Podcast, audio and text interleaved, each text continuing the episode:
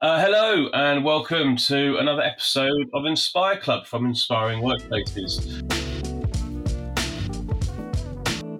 Uh, I'm your host today, Matt Manners. Uh, Ruth Dance has been in for the past few weeks, uh, doing a much better job than me. So thank you, Ruth. Looking forward to, to listening to your your uh, episodes uh, as, as, soon as I, I stop doing mine. Um, but no, it's nice to be back, everyone. Um, since I last was on the podcast, we've launched Inspire Cities, which are our local communities around the world, bringing face to face interaction, trying to change the world together through the world of work.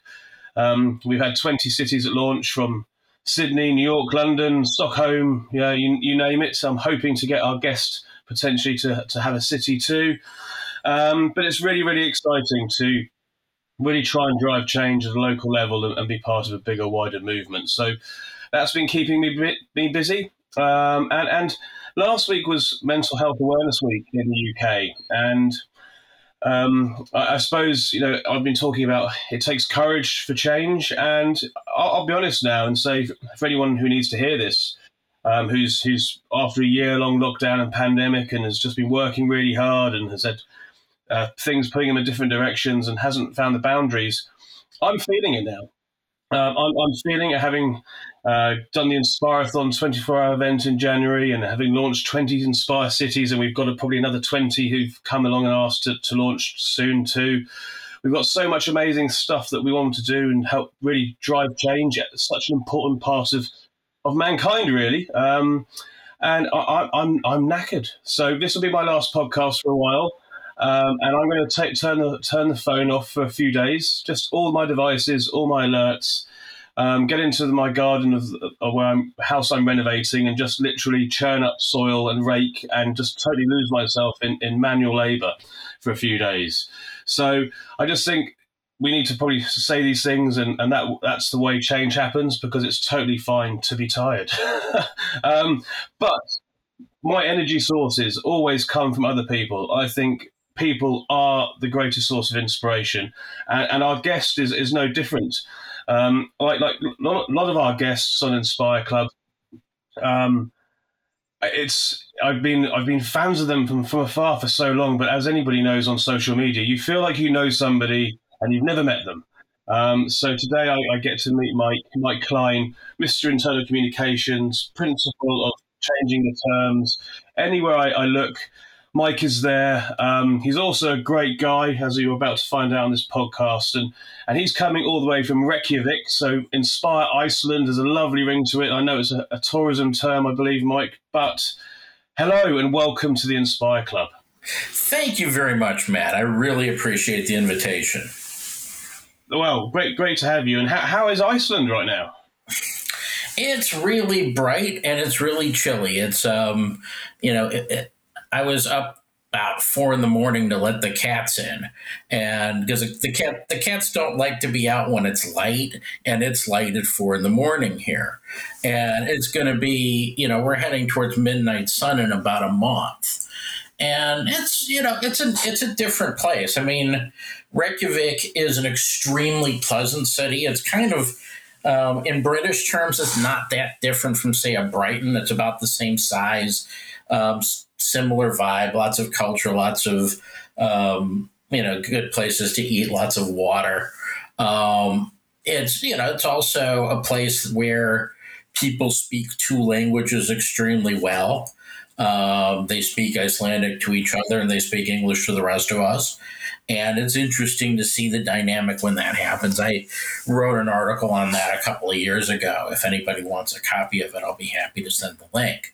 Um, but you know, it's it's also an interesting place to look at what's going on in the world right now because um, we don't have a lot of big businesses here. We don't have a lot of big companies, and we're also um, two hours time wise from from continental Europe, one hour from from British time, and four hours from the U.S. East Coast.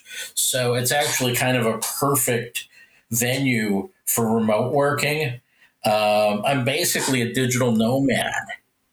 And you know the storyline is I'm this digital nomad. I'm on this world famous island with volcanoes and beaches. The only issue is that it may be the only island of that type for digital nomad where the beach is colder than the drinks. yeah, yeah, you're doing it doing it different. I, it's it's a good point. Every time I'm flying over to, to, to, the east coast, you know, always hopping. You go over over Iceland. It's always been on my on my list to, of places to go, and uh, I hope hopefully get, get get there and have a chat with you soon. So, or maybe a beer, uh, a cold beer by the sounds of it. So, um, yeah, very cold beer. The beer here is excellent. So let, us get to the first question. The the only rule of, of Inspire Club, and that that's um, sharing a story of somebody you've worked with who's inspired you along the way. There, I'm working on a very interesting project at the moment. It's a um, it's a public-private partnership to bring flood protection, permanent flood protection, to the largest city in the state of North Dakota. Um, city called Fargo, which has been populated on stage and pop, popularized on stage and screen. And um, we were working to get funding from the state legislature in North Dakota. And um, I found this public affairs firm in the state capital of Bismarck, which is run by this fellow by the name of Levi Andrist. And he's just been absolutely amazing to work with because he has this kind of encyclopedic knowledge of what's happening between all the different players and all the different um, forces at play in North Dakota. And one of the things that's really interesting about North Dakota is that you know it's got a reputation as a one-party state. It's very Republican, um, but it's not monolithic. You've got different kinds of Republicans, and also as Levi is want to say there's two political parties in North Dakota.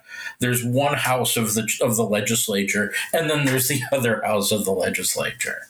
And you know, my goal at that point was to try to, you know, get you know certain pieces of communication out about how um, this project was doing with the voters and things like that. You know, there was a survey, there was a poll.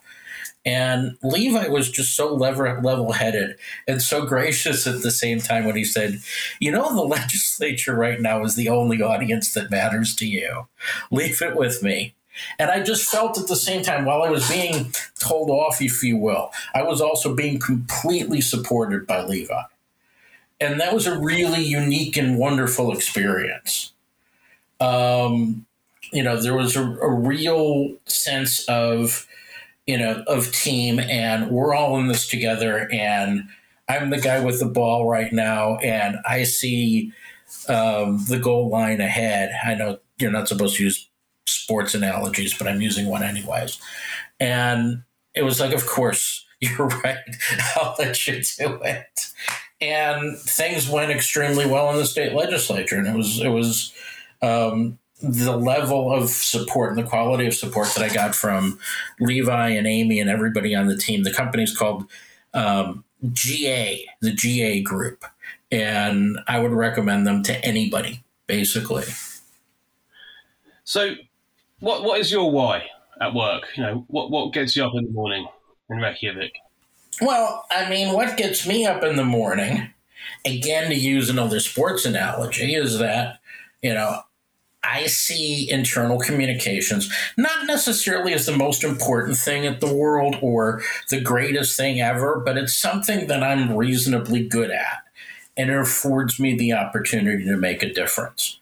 And I get up every day thinking maybe this is the day that I score the winning goal. Maybe this is the day that I pass the winning pass. Maybe this is the day that what I say or the question I ask shifts something for somebody that gets somebody towards their objectives. That's what really gets me up every day. It's not that I necessarily think that we're more noble than anybody else. I don't consider myself an employee advocate as such. For instance, I believe that, you know, at the end of the day, the organizations that are paying me to support their outcomes deserve my support to the extent that it means having their objectives align with the objectives of employees, align with the objectives of communities, align with ESG goals. Great. But, you know, I see my responsibility as being to support the people who for whom I work in achieving their goals. Now, what I do on my own as a thought leader and as an activist and as an agitator um, is more to try to create a better environment in which myself and other internal communications people can operate. Um, so whether it's writing an article, whether it's challenging things, like for right now, I see a total train wreck happening on this issue of hybrid working. And I see internal comms folks going all in and pushing for hybrid and ultra flexible solutions, which only favor employees, which, you know, I totally understand that people are feeling, you know, a bit beleaguered, a bit tenuous. You know, they've been working out of their houses, they've been working in, you know, very tense and stressed out environments. But employees only win if organizations win. This doesn't mean that all organizations that win take care of their employees, and that's another issue. But it's very rare that an organization that's not winning does a really good job of taking their, care of their employees. And so we've got to find solutions that A, help organizations win relative to their competitors and relative to the larger market. And we need to help organizations you know, rather we need to help set employee expectations so that, you know, the idea that, you know, I'm going to decide at nine o'clock on Monday morning that I'm going to show up at 11 on Tuesday and my desk is going to be waiting for me and that there's going to be a meeting room for the team people who I want to have there to magically be there and have the meeting room waiting for them. You know, this is not necessarily the right set of expectations to set. Um, and so, you know, I'm keen not just to create a more favorable environment among people who we work for, but also a better set of expectations so that we can come across as more credible and more contributory to the solutions that we're trying to push. Absolutely, um, I, it has been a, it's been a strange change, and I think we were talking about uh, having a debate on this actually. Um, because I think it has evolved from.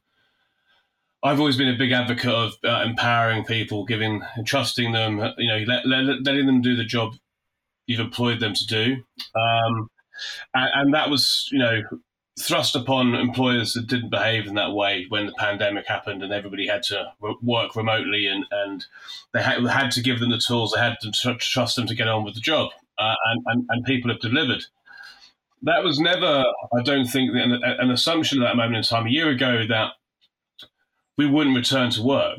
The off, return to the offices, sorry, because we've all been working very hard. So I, I don't think there was like, oh well, we're never going to go back to the office. It was a case of let's try and improve the working habits uh, and the way leadership treats its people to allow them to perform better. So um, you know, like like most things in life, there's something, there's some sensible middle ground to be made here. You know, full, fully remote doesn't really make sense to me um, because that's no choice. Um, um fully back to how it was, um, probably nearer that way makes sense. I see very little middle ground. I see kind of a, a polarization.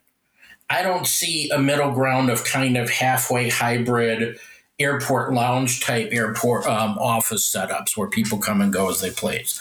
I think you're going to see a lot of what you're seeing at, for example, Kellogg's, where they give employees a half day or one day a week to be wherever they want and do whatever they need to do in return for being physically present for four days a week. And I think that's going to be workable for a lot of people, not necessarily for everybody but I think people will find ways to make that work. And the nice thing about that setup is that it creates predictability for the employee, it creates predictability for the business, and businesses love predictability. Then on the other end of the spectrum, there are, you know, maybe 10, 15, 20% of the management white collar workforce that really thrive in remote settings. And there will be enterprises that say, you know what, we can take some huge advantages by going fully remote with and by finding this type of person. Um, I call us tribal people, people who identify with organizations, communities, ideas, who don't need to be in each other's constant physical presence to be able to perform. Um, and then you you cut out a lot of the real estate costs. You cut some of the labor costs because you can hire from anywhere. Um, you also probably get a bit of you know employee retention because you know when you create a role that's comfortable in your setting and doesn't necessarily mean working from home you know you will see a lot more employed people working in co-working settings as a result from as a result of this i'd say probably 60% work from office with a bit more flexibility than before the pandemic 20% hardcore remote where people get together at conferences rather than the water cooler.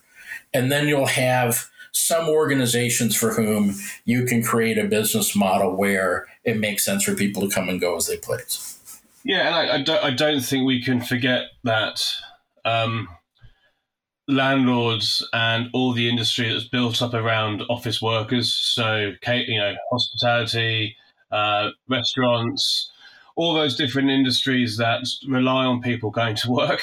Um, you know, it's it, I think it's quite almost quite careless to just ignore that because uh, if all of a sudden we have half empty buildings in in our cities, then that could cause a lot of other problems in society, um, which would which would actually then trickle down and hit industry and jobs as well. So um, we need to be quite mindful of that. I think Manhattan's um, two most uh, office focused neighborhoods are 25% down in value. Um, London, I know there's going to be a lot of office space free and empty. And then those coffee shop owners suddenly are seeing a lot less footfall. And, and that can all, if so, all those landlords start defaulting and all that kind of, all those kind of things start happening, that then has knock on effects everywhere too. So we have to be careful on how we manage this from both both sides of the spectrum. What what do you do to beat stress? What do I do to beat stress? That's a really good question. Um, to a certain extent, I don't.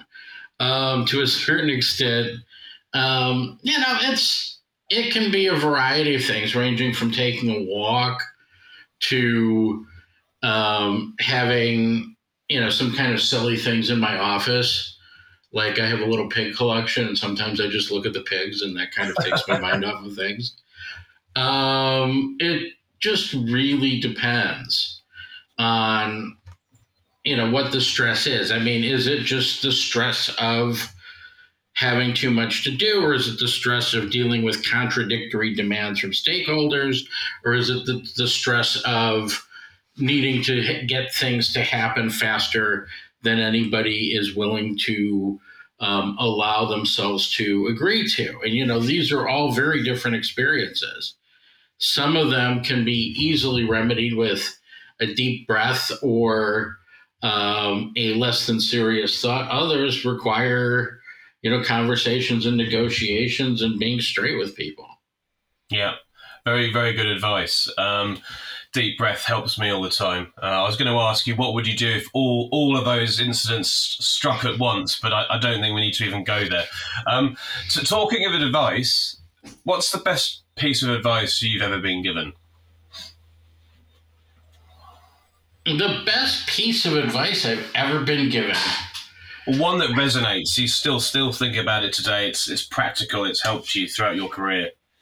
Well, I had a boss, coach, mentor back in the '90s um, who insisted on teaching me. I was running political campaigns at the time, and he insisted on teaching me these very old comments about political campaigns that Abraham Lincoln came up with in 1840, and he called them the Lincoln Rules.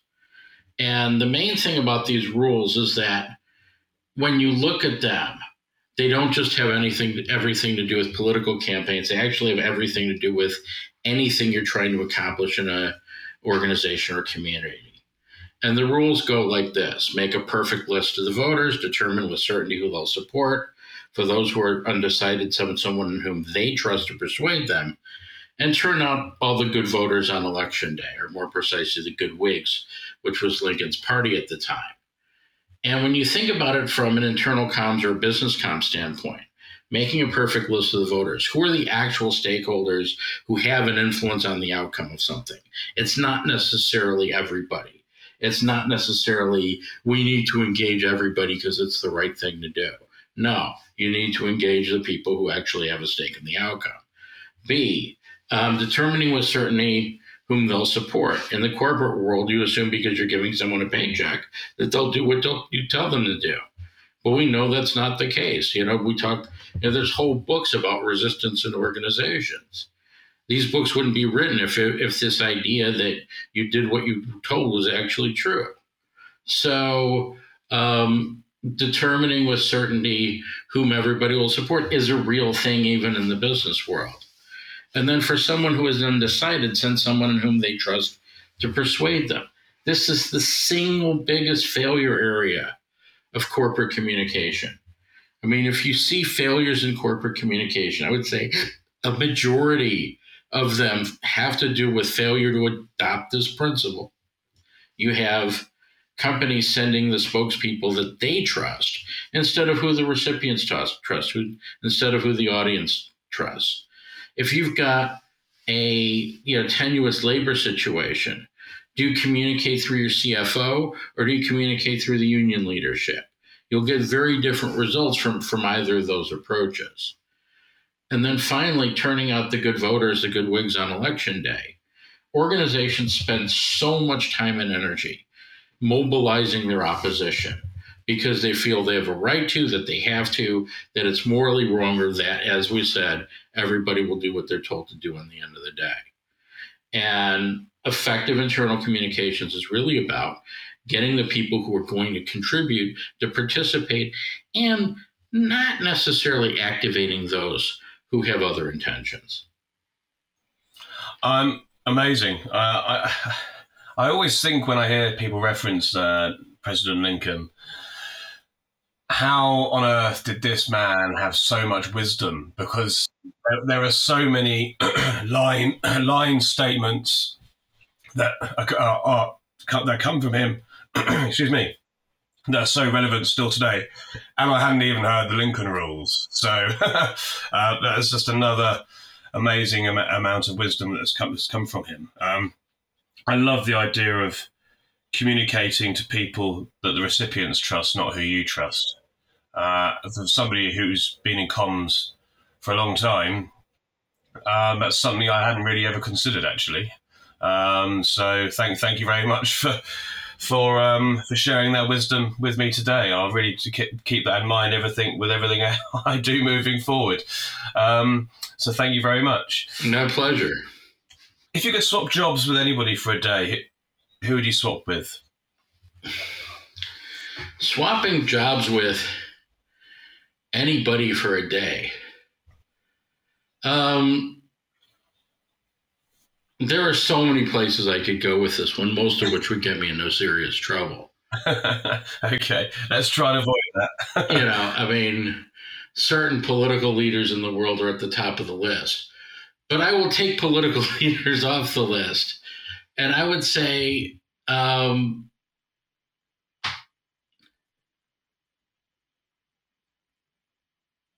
I need to think about this one. Okay. Okay, we'll cut. Let's let's come back to that. We'll go through some uh, some quick fire questions around Mike and, and, and personal life. So, are you an early bird or a night owl? Early bird.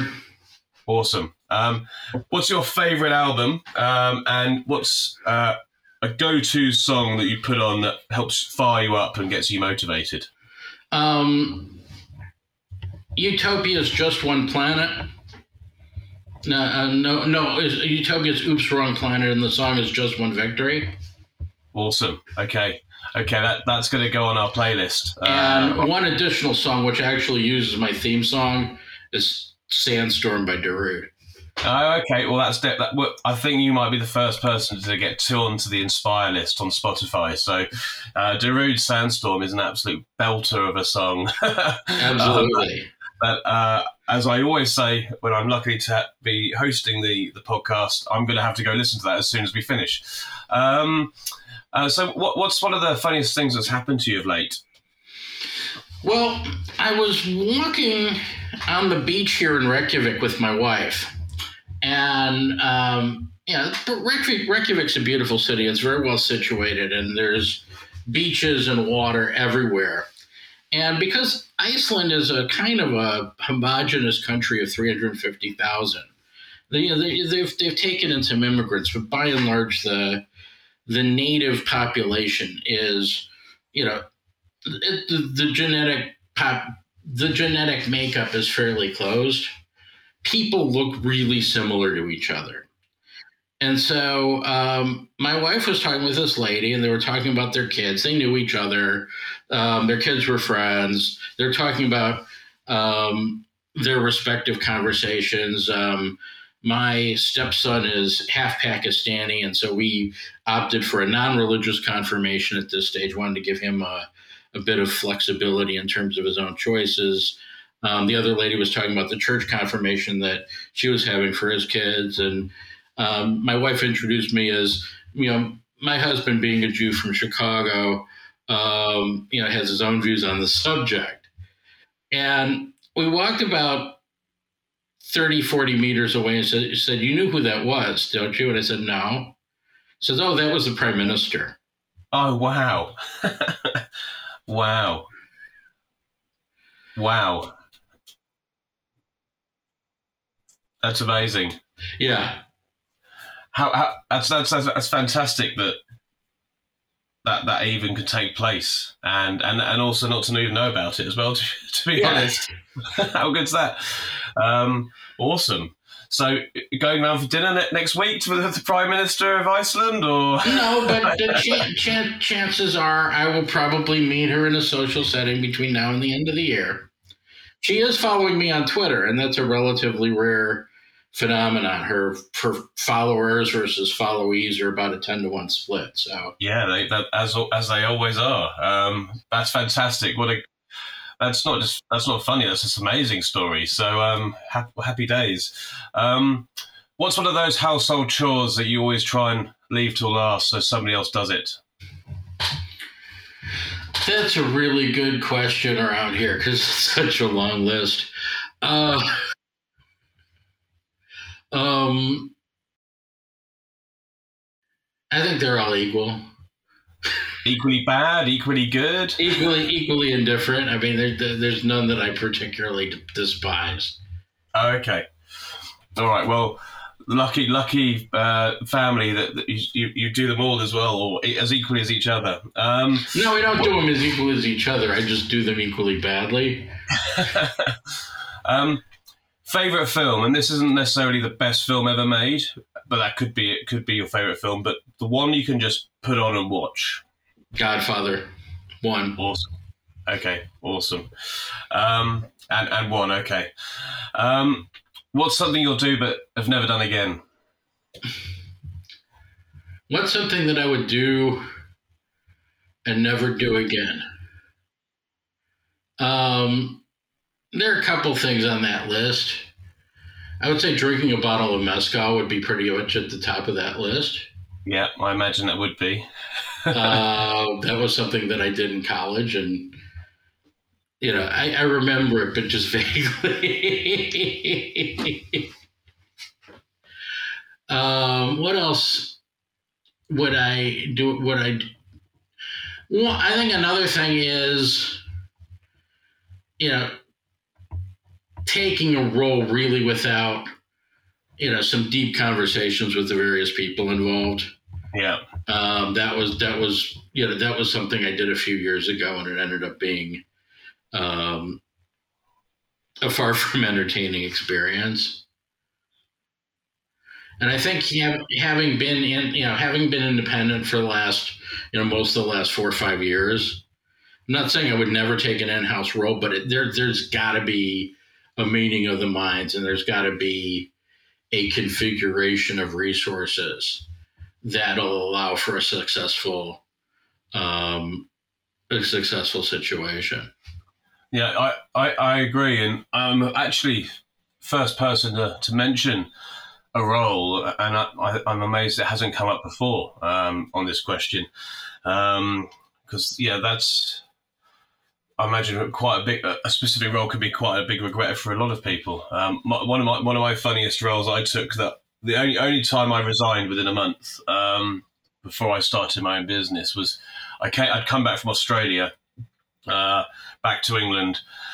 And I was looking to live in London for about two years. Uh, and I won't bore people with the ins and outs of it, but I took a job and I hadn't really done too much investigation, but ended up being in the team I was in or the, the practice I was in, there was 30 women and two men and that's not that doesn't that's not a problem in itself. But the, the, the other other person was called Matt, and he was sat. They sat me next to the other Matt, and the Matt was the accountant uh, for the team um, in in a bunch of communicators. So basically, every time somebody said Matt, maybe one in a hundred it was for me, and I went, "This just."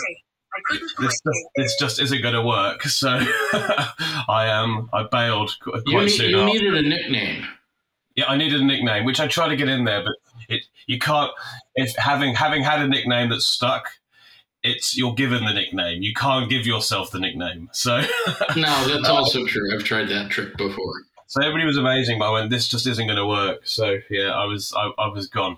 Um, best place in the world you visited, and you could be living there right now. And if you could be anywhere in the world right now, where where would you be? Well, the best place I visited, actually, um, I mean, I visited some great places, but there's really two standouts. One is um, and these are places that people don't normally visit because otherwise it's not really worth mentioning. One is Bariloche in Argentina. So that's the big ski resort in Argentina. And it's just this fusion of history and culture and circumstances and natural beauty um, and outstanding um, cuisine. And it's all pretty reasonable all in one place. It's about a two hour flight from buenos aires. It's it's not and you know you, you really need to want to go there. Uh, but it's literally the alps. The place is called bariloche. It's basically the alps in south america yeah okay wow and then the other place which is the place that i want to get back to the most but i've just never really figured out how to organize it the timing because it's um, a bit hard to get to, and that's Sarajevo in Bosnia. Um, Sarajevo, people still think there's a war going on there, but the war actually ended about 30 years ago. And the city looks like a love child between Prague and Istanbul. I mean, the architecture there is off the charts. You know, Central European, Islamic, communist, um, all in the same place. And there's really nothing else like it. And the food is great and it's absolutely piss cheap. That's that's a, what a description. Uh, love child between Prague and Istanbul. That that really paints a picture um, and makes me want to go. Um, uh, thank you so much. And, and last question. Uh, and thank you for albeit a uh, a unique interview, um, conversation for the first time in Inspire Club. What who do you think we should go try and secure as a guest for a future episode? Three of the most, I'm going to come up with three. Three of the most interesting people in the space right now who don't get a lot of airtime on this side of the, you know, kind of in the English action world. One is Alejandro Formanchuk. He is the, um, you know, really the driving force behind internal communication in the Spanish speaking world. Um, there's a fellow by the name of Christopher Wade, who is head of global internal comms for Adecco, which is the big um, employment agency company. Also, an extremely interesting guy. And um, trying to think who else. Who doesn't return my phone calls? Who I would love to hear from. That's a great way of thinking about it. Probably Susan Kelly, who's the head of internal comms at Syngenta. Awesome. Thank you so much. Well, if we're able to get one of them, we'll be very, very lucky indeed. Um, and thank you, Mike, um, for everything that you do, um, for being very cool, kind, open to talk, and, and, and coming up with some very cool ideas that hopefully we can make a reality in the next 12 months as well. So, um, uh, yeah, Mike and I have been knocking some ideas back and forth. So hopefully that, that, that can, you'll see what they look like in the next, uh, yeah, 12 months or so. Um, thanks to everybody that's listening. You, you make it what it is. And thanks again, Mike. Speak soon. You got it.